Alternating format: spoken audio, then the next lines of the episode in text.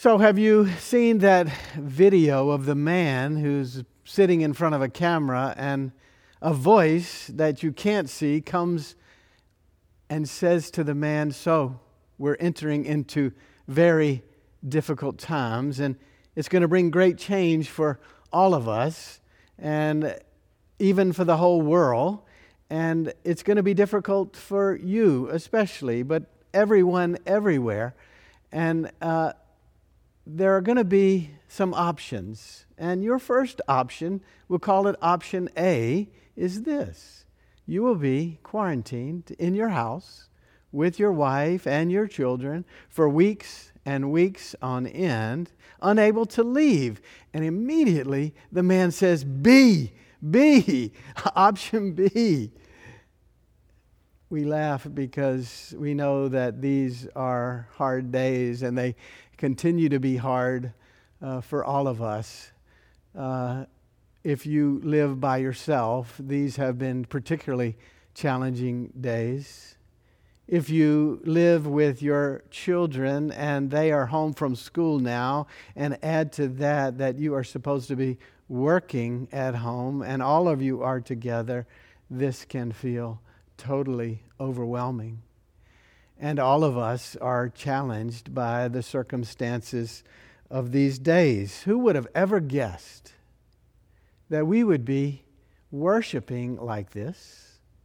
Who would have ever guessed that on Maundy, Thursday in 2020 that we would be unable to gather in our sacred sanctuary around this beautiful table, that we would have to be worshiping online, who would have thought that our lives would have taken such a turn? These have been very difficult days for us and for the whole world, even. Lots of people sick and more people expected to be sick. We watch the statistics. We worry about the medical uh, field being overwhelmed. We are deeply concerned about medical personnel who continue to sacrifice and be exposed to this virus. And we all have learned way more about this than we care to admit. As we gather here tonight, in the middle of Holy Week, on Maundy, Thursday, around this communion table, we have another story. And this story actually wants to recenter our lives. This story actually wants to reframe our existence. This story seeks to center us and appeal to us, especially when we're feeling most frenzied and frazzled and overwhelmed. How about that idea that we would find a fresh center going forward? Listen as I read this story from John 13. Now, before the festival of the Passover, Jesus knew that his hour had come to depart from this world and go to the Father. Having loved his own who were in the world, he loved them to the end. The devil had already put it into the heart of Judas, son of Simon Iscariot, to betray Jesus. And during supper, Jesus knowing that the Father had given all things into his hands, and that he had come from God and was going to God, got up from the table, took off his outer robe, and tied a towel around himself. And then he poured water into a basin and began to wash the disciples' feet and to wipe them with the towel that was tied around them. He came to Simon Peter, who said to him, Lord, are you going to wash my feet? Jesus answered, You do not know what I am doing, but later you will understand. And Peter said to him, You will never wash my feet. Jesus answered, Unless I wash you, you have no share with me. Simon Peter said to him, Lord, not my feet, but also my hands and my head. Jesus said to him, one who has bathed Jesus does not need to wash except for the feet, but is entirely clean. And you are clean, though not all of you. For he knew who was to betray him. For this reason, he said, Not all of you are clean. After he had washed their feet, he put on his robe and had returned to the table, and he said to them, Do you know what I have done to you? You call me teacher and Lord, and you are right, for that is what I am. So if I, your teacher and Lord, have washed your feet, you also ought to wash one another's feet. For I have set you an example that you should do as I have done to you. Very truly, I tell you, servants are not greater than their master, nor are messengers greater than the one who sent them. If you know these things, you are blessed if you do them. This is the word of the Lord. Thanks be to God.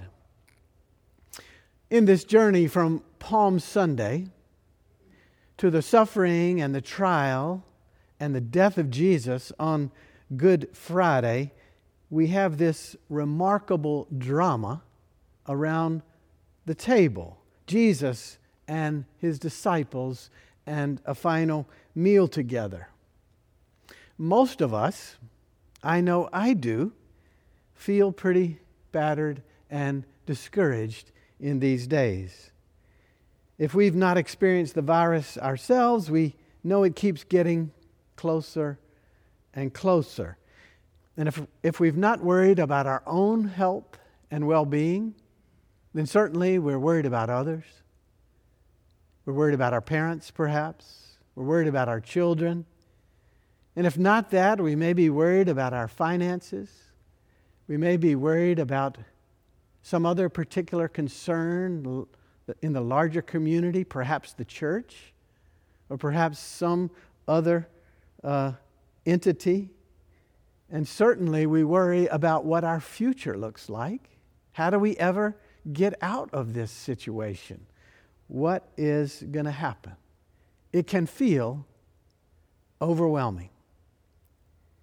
So perhaps, unlike any other Holy Week in our lives, we have a more intimate connection with the disciples this week who certainly feel battered and overwhelmed with their lives. I'm pretty sure that's how they're feeling. There are tensions emerging within their intimate group. We just read about that. It says in this passage that the devil already put it in Judas' heart to betray Jesus. We know outside that intimate circle that people are scheming and plotting to capture Jesus and put him on trial and kill him. He has predicted even that he would be handed over and put to death. This story, going on in all of that that's happening, wants to recenter the lives for the disciples. This story wants to recenter and reframe our lives as disciples First of all, this story reminds us who Jesus is. The text says he came from God and he was going to God. And then it says he loved his own who were in the world and he loved them to the very end. That feels so important today to me, to my heart, because it's really another way of saying what we love to hear. Nothing in life or death can separate us from God's love. Nothing. Well, we need to hear that today. And here it is in this passage. He loved those who were in the world, and he loved them to the very end. Wow, that is powerful and especially pertinent for us to hear the good news of the gospel. He will love us to the very end. And then take note of what happens. Jesus got up from the table, and he tied a towel around himself, and he poured water in a basin, and he began to wash their feet, and then he, and then he wiped them with the towel. Check that out. Five very active and intentional verbs got up, tied, poured, washed, and then wiped five active verbs of loving care from Jesus got up, tied, poured, washed white. The disciples can't believe it. Now, foot washing in the ancient world was fairly familiar and customary. Most foot washing was a menial task. Roads were dusty, roads were dirty, and everyone walked. Shoes were not very common. People might wear sandals. So, foot washing emerged as an act of hospitality when someone came to your home. And the task of doing this was left to usually a slave or a servant, washing and wiping off the dust and the dirt and all that other nastiness that might be picked up from the road. It could be very dirty, dusty, and nasty. So, this drama, though, is particularly striking because of where this foot washing takes place. It doesn't take place as they come into the room, it takes place in the middle of this meal, in the middle of their together time. It happens as an act of hospitality, and it's not a servant or a slave doing this. It is Jesus, the Lord of the universe.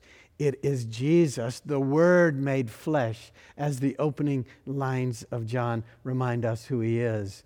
It's the one who came from God and the one who's going to God who is doing this menial task. This is the Lord of the cosmos who has taken the role of a slave, doing menial acts of loving kind, kindness to his disciples. Listen to how an ancient theologian put it, and I love this. He who wraps the heavens in clouds wrapped himself with a towel. He who pours the water into the rivers and into the oceans tips water into a basin. And before whom every knee shall bow in heaven on earth, he bends his knee as a servant to wash the disciples' feet. Just when we might be so discouraged about life's limits and life's complexities and life's uncertainties, we get this powerful picture of what's really important to God and what Jesus is all about. We get this really beautiful picture of the God life just when we might feel like we're so surrounded by suffering and uncertainty and struggle with people getting sick and more people expected to get sick, with uh, healthcare systems in peril, with uh, so many questions about what's happening to our community, to our world. We keep fretting about another day like this, or another week like this. We get this powerful picture of what God cares most about, who God is, what God is like, the God life, and its simple acts of loving care. God's not far off and removed. God is right in the midst, present, intimate, tending to, caring for, loving. God is not simply high and mighty, but present, loving, caring, right in the menial acts of servanthood. Does this not help us see and sense how God might now be at work in our midst? Just imagine right now God coming into where you are, bending and loving on you caressing you, caring for you, even your feet. That's a powerful message for me, perhaps for you also. And then this message every intimate act of loving care, every authentic expression of service and compassion, every little means to help and sacrifice and serve others sanitize, tend to. That is God at work right in our midst. That is the God life. And what does Jesus say? If you know these things, you are blessed if you do them. If you know these things, you are blessed if you do them. This is a call to me, to all of us, to deep intimacy and service together as disciples of Jesus. This is a call to quit focusing on what we can't do, what we can't have, what limits might be around us, where we cannot go, and really focus on simple acts of loving, caring service. That's a good word for my own heart and my own family, and a good word for all of us as a church family, and a good word for our whole world.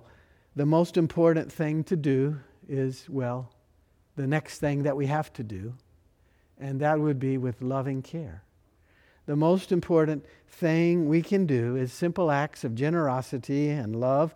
Where might that be for you? Maybe it's a call, maybe it's a letter, maybe it's a note, maybe it's uh, writing a check, maybe it's reaching out, maybe it's doing something in these times that lets others know your powerful compassion, love, presence, and care. The God life unfolds as we can, as we do, as we sacrifice, as we serve others. We often wonder, what's God like?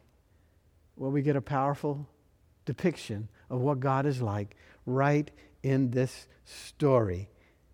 Jesus, though he's in the form of God, did not count equality with God a thing to be grasped, but emptied himself, taking the form of a servant. That's a picture of God.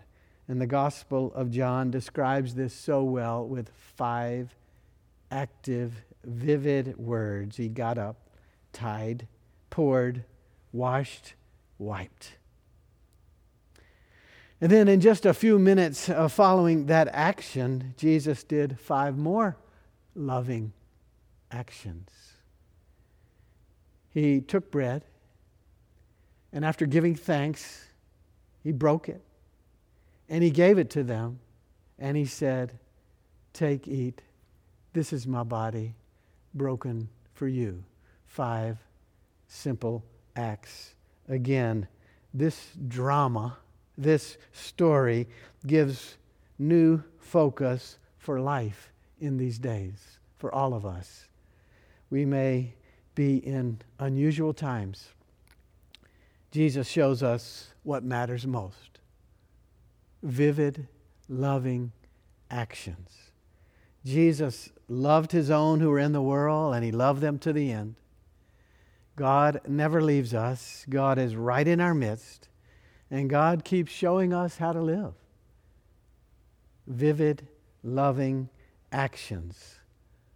Let's stay focused on that. And may God bless us. Amen.